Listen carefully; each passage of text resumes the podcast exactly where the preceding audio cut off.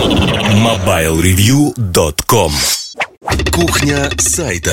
Всем привет, с вами Эльдар Муртазин И в этой кухне сайта я хочу поговорить о вопросе, к которому надо возвращаться изредка время от времени, потому что вопрос, что называется, постоянен как жизнь, я его слышу уже много-много лет, больше десятка лет. И, ну, наверное, он примыкает к тому, о чем мы говорили в прошлом выпуске. А, вот эта фраза «никому не нужно». Когда люди примеряют на себя шапочку, знаете, говорят за всех сразу. То есть э, говорят, не я считаю, а вот все люди считают.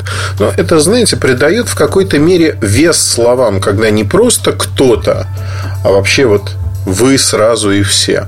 Здесь, э, конечно, очень-очень интересно, потому что получается как-то невольно э, то, что люди говорят не за себя, а вообще за всех. Ну, так, наверное, не бывает правильно. Тем не менее, так случается. Значит, э, что я хотел бы рассказать вам? У меня тут случилось, случилось общение совершенно случайно в ленте. Ну, я подписан на человека. Он не очень известный, у него не очень много подписчиков. В свое время каким-то образом, не знаю почему, подписался. Ну, скажем так, честно. Но это не суть важно на самом-то деле. А, человек пишет про телефоны периодически, вот как мнение э, там, увлекающегося сейчас скажу масло масляное, увлекающегося человека. Поэтому, наверное, и подписался. Честно скажу, не помню причин. Я сейчас ругаться не буду ни с кем.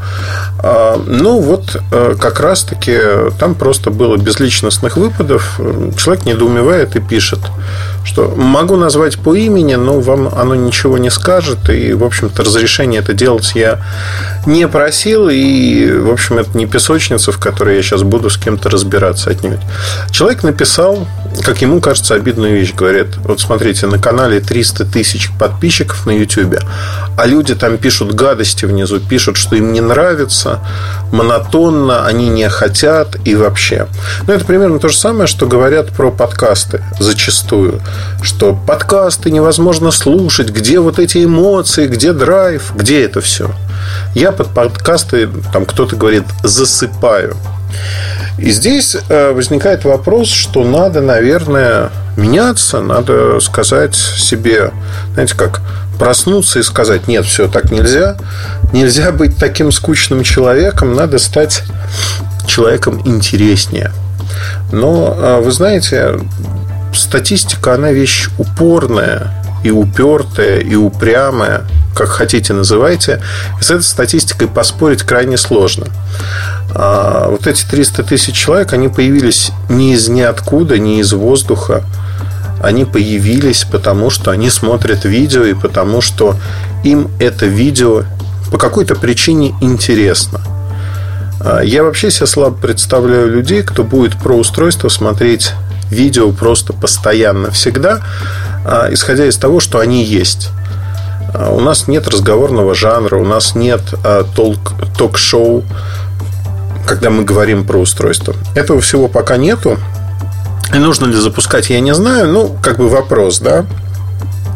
Тем не менее, у нас есть совершенно другая история.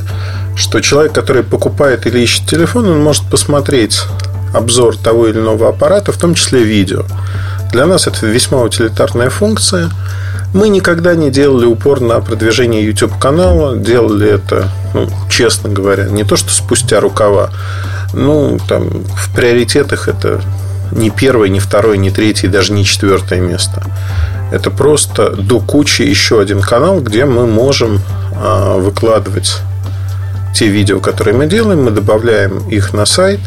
Видео и аудитория сайта пересекаются очень незначительно. Сайт и видео смотрят процентов 10 людей. 90% смотрят с YouTube каналов приходят люди, те, кто живет в YouTube. Это очень своеобразная аудитория. И вот эта аудитория, она как бы, если почитать отзывы, ну, неважно к какому каналу, к нашему, не к нашему, там будет очень много возмущений. Это аудитория потребителей, которые привыкли возмущаться. Надо это держать в голове. А, как правило, это молодежь, школьники. Они живут там, возмущаются, им хочется эмоций, а, такого, знаете, праздника жизни, фейерверка. А фейерверка в жизни часто не бывает. Ну, там где-то, видимо, бывает, где говорят, а, знаете как, вот этот планшет лучший, этот компьютер лучший и прочее, прочее. Но это совершенно не наш стиль. Мы ориентированы, наверное, на людей чуть-чуть постарше. И я хочу сказать, что у всех школьников есть один недостаток. Они вскоре превратятся во взрослых людей, потом в дяденек, тетенек, и уже будут выбирать и жить совершенно по другим правилам. И проблема аудитории школьников, она большая, многочисленная, активная, агрессивная на YouTube. Проблема в том, что эта аудитория сложно монетизируется. То есть можно, конечно, раздувать щеки, продавать а, какие-то проекты, но на поверку, когда начинаешь считать и точнее рекламодатель начинает считать цифры, да, там есть переходы, там может быть активность какая-то, зарегистрироваться где-то могут, но деньги они не тратят. Вот в чем проблема. То есть сделать э, яркий канал на эмоциях вообще не проблема. Но это правда. Там повторить э, то, что сделал Валя Петухов, да можно легко. Причем я не говорю о том, что я это буду делать. Можно взять девочку, мальчика, сделать формат ток-шоу, сделать его раскрученным легко. Но просто мне это в какой-то мере претит, исходя из того, что я не вижу в этом интереса для себя. Ну, вот честно, не вижу. Я понимаю, как это сделать, я понимаю механику, но также я понимаю, что это называется, ну, не то, что не очень честно. Это не очень честно по отношению к самому себе. То есть это нарушает те принципы, по которым я работаю. Я хочу работать с разумной аудиторией, которая значительно меньше, чем любой иной аудитории. И вот эта разумность, э, когда мы о чем-то говорим и что-то обсуждаем, разумность, она должна выходить на первый план. То есть, э, если я что-то говорю или рассказываю, или мои коллеги это делают, мы приводим факты и причинно-следственную связь. Почему это так? Почему мы так считаем? За редким исключением, иногда мы этого не делаем, тогда получаются какие-то эмоциональные статьи, вещи, ролики, которые людям могут нравиться, могут не нравиться, ну, вызывают какую-то реакцию. Тем не менее, для меня, вот с точки зрения медийного бизнеса, давайте, наверное, отталкиваться от этого. С точки зрения медийного бизнеса для меня является показателем несколько вещей. А, посещаемость с точки зрения той посещаемости, которая есть, она может колебаться в неких пределах. Тем не менее, вот в этих пределах она должна быть. Ну и также надо оценивать э, посещаемость. Это не сферический конь в вакууме. Надо просто смотреть, а что происходит у других.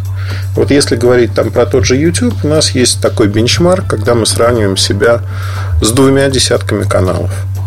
Мы стабильно несколько лет занимаем второе место по числу просмотров в течение месяца. Можно взять любые другие э, метрики, число комментариев, число лайков, число минут, потраченных на просмотр.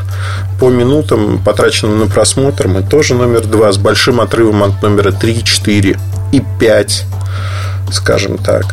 То есть здесь, и вот когда человек так эмоционально говорит, ну вот никому не интересно – это то, о чем мы говорили в прошлом подкасте. Никому не интересно, и человек пытается под свое мировоззрение подтянуть какие-то факты, да, и эти факты, как правило, мало кто пишет вот в этом срачике э, в YouTube комментариях о том, что ему что-то нравится.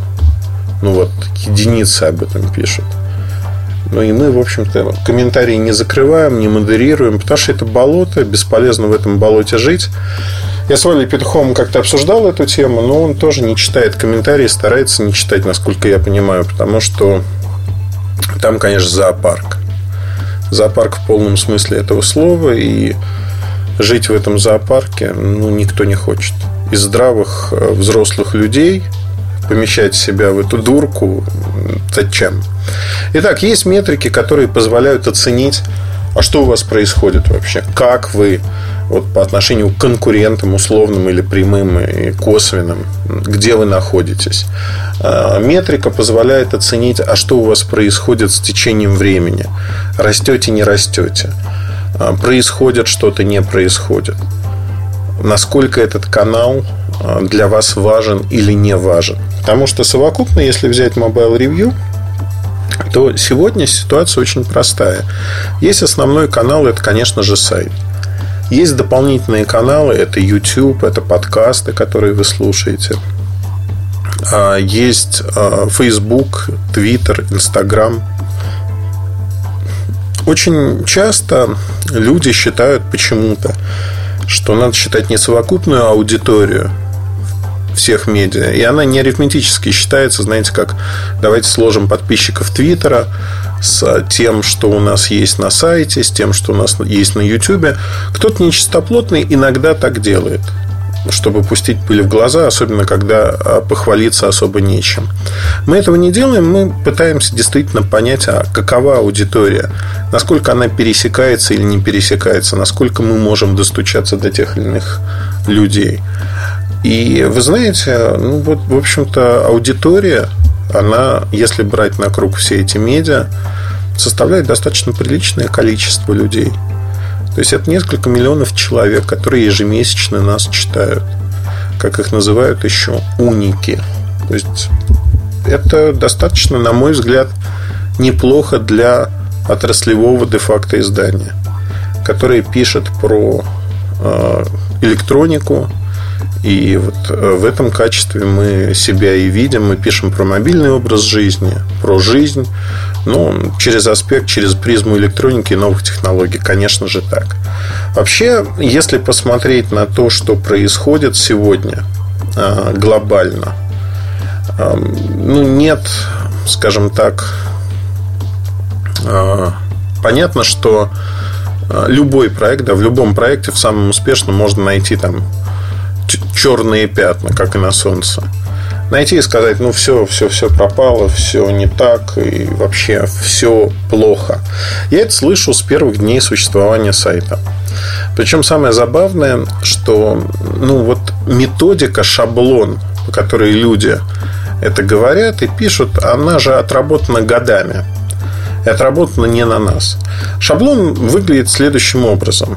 Ну, вот, например, письмо, которое часто получаю я. А, Причем письмо от разных людей. Но написано оно всегда одинаково. Оно очень стереотипно, шаблонно.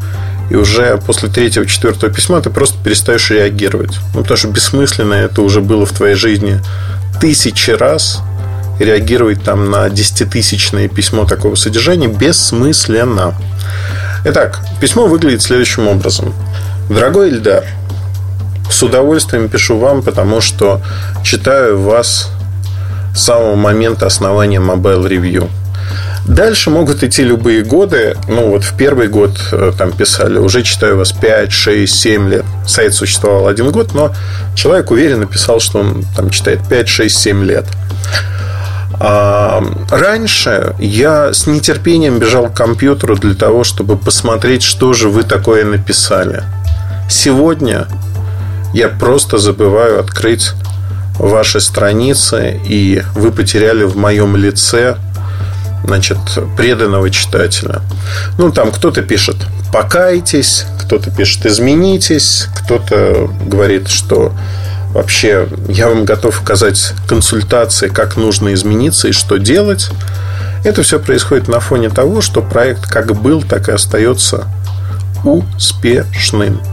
То есть проект живет на рынке, живет достаточно давно, живет в этом рынке, зарабатывает деньги, и вот эти все э, крики плачи Ярославны, они не приводят ровным счетом ни к чему.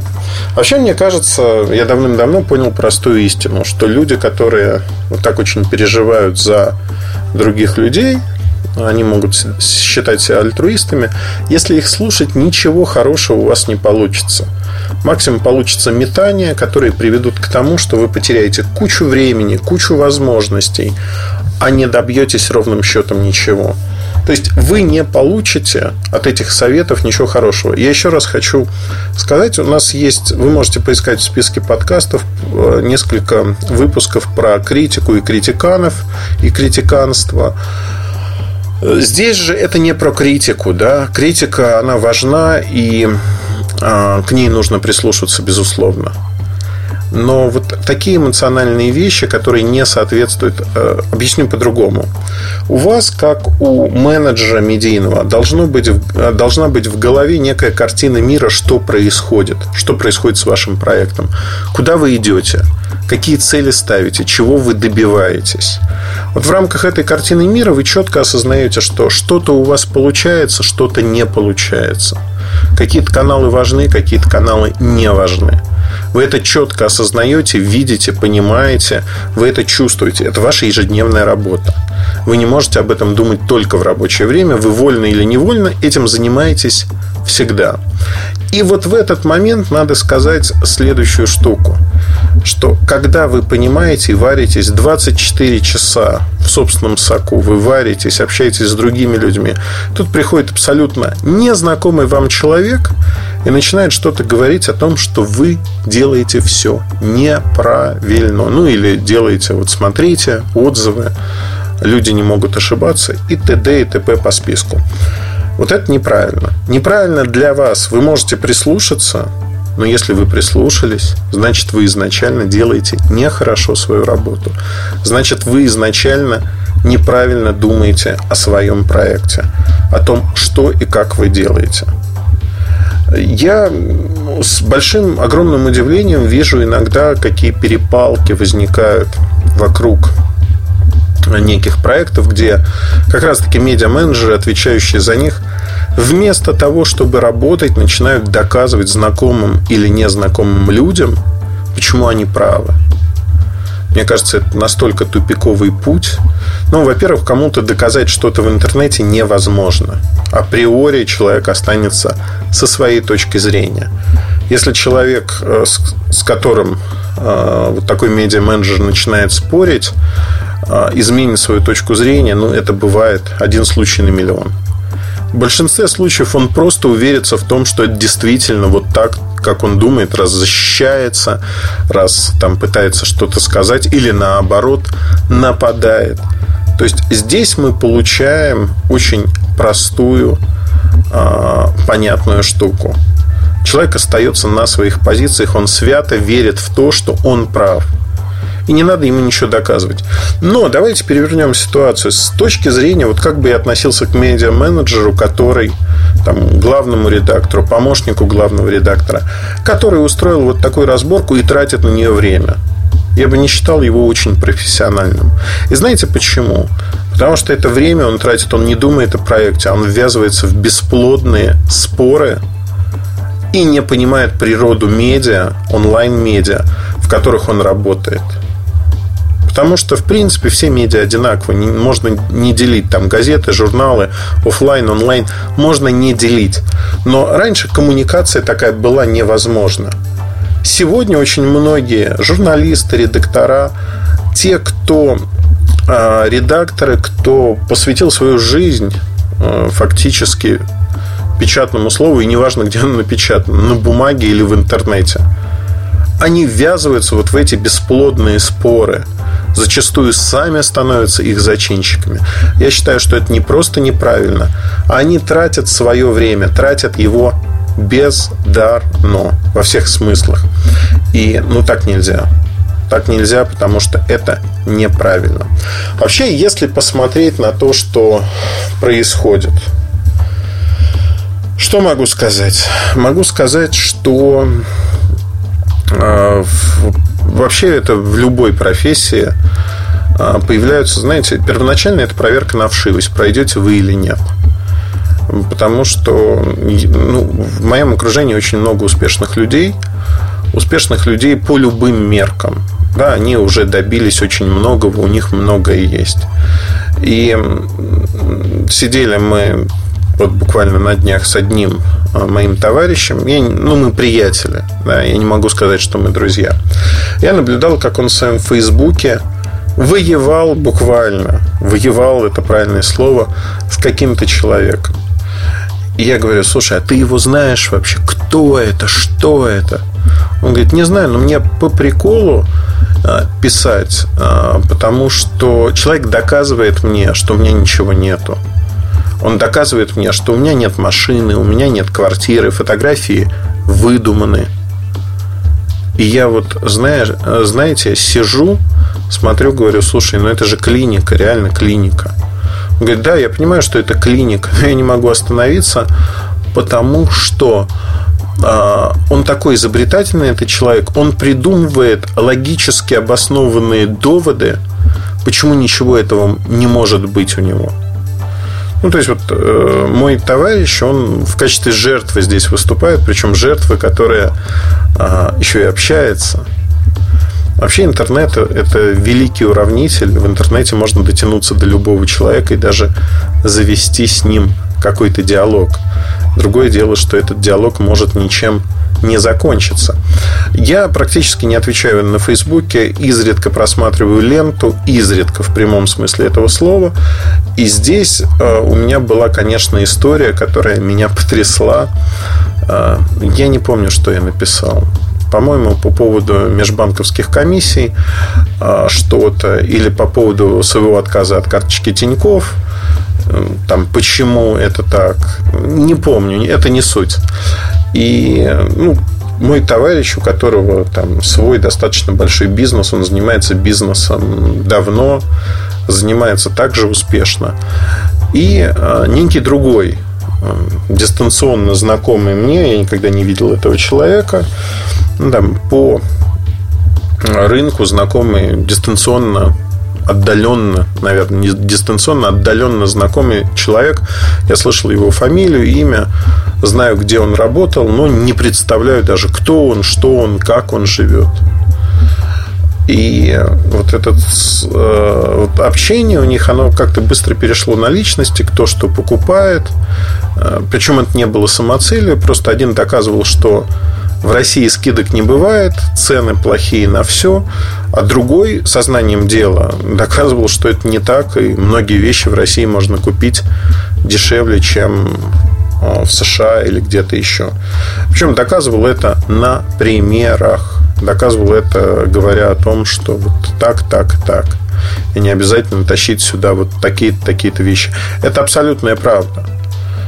И дело не в кризисе, дело не в том, что цены куда-то качнулись. Так было всегда. Были вещи, которые стоят значительно дороже, есть вещи, которые стоят так же, есть вещи, которые условно можно купить дешевле. Не все.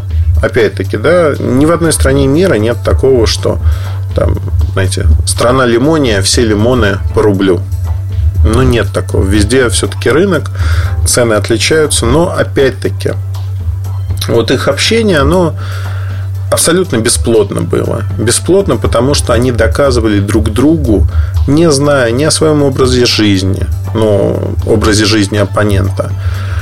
И было забавно это наблюдать. Потому что это вот как раз-таки природа медийного любого срачика, который, который оставляет все стороны на своих позициях. И они еще только больше убеждаются, что если вот такой нехороший человек поддерживает вот такую идею, значит, идея-то плохая или наоборот.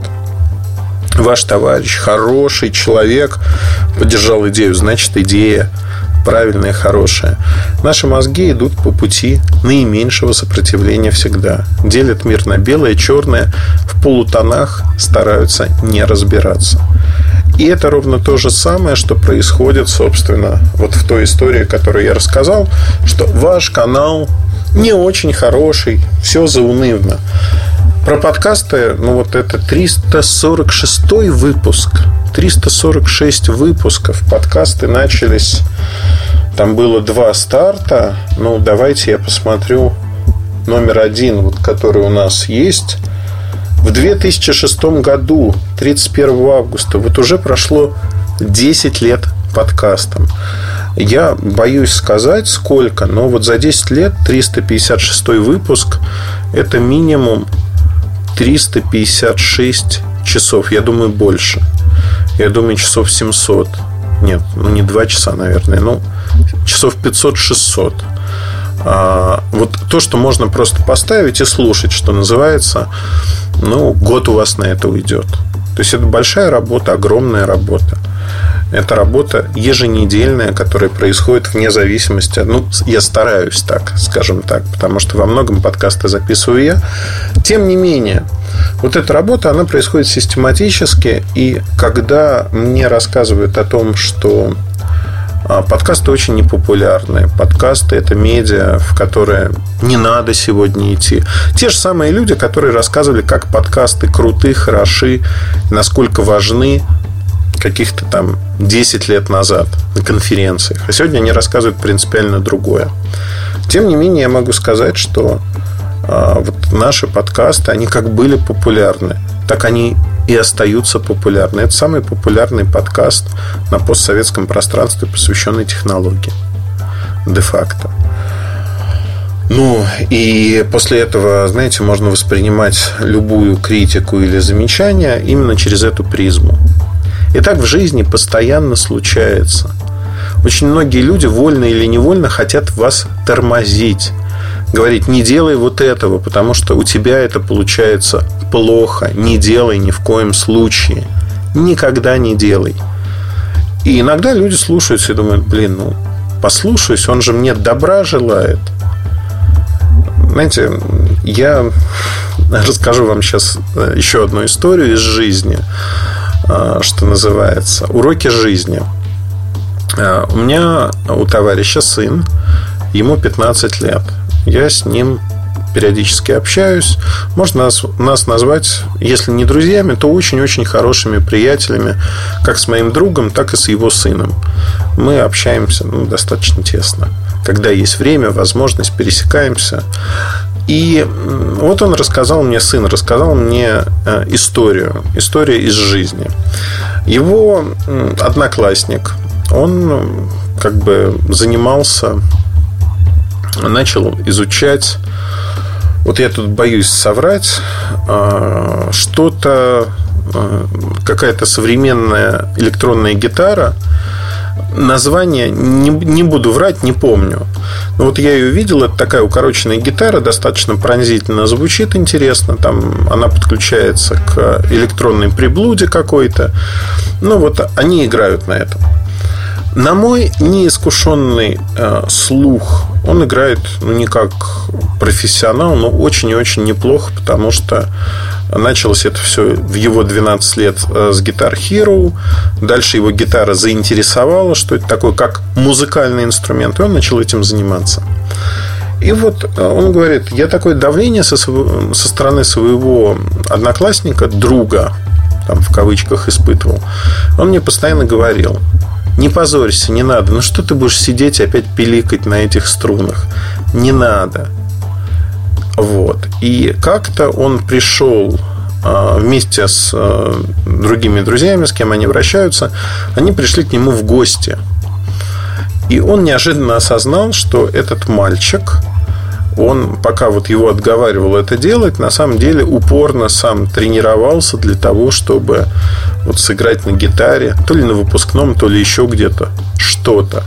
То есть он осознанно говорил, не тренируйся, не делай. Для того, чтобы извлечь ну вот, видимо, некую прибыль для себя, чтобы быть единственным гитаристом в их школе или в их классе. Я не знаю, по какой причине. И мне это не, не особо интересно было выяснять. Просто это вот такой жизненный урок.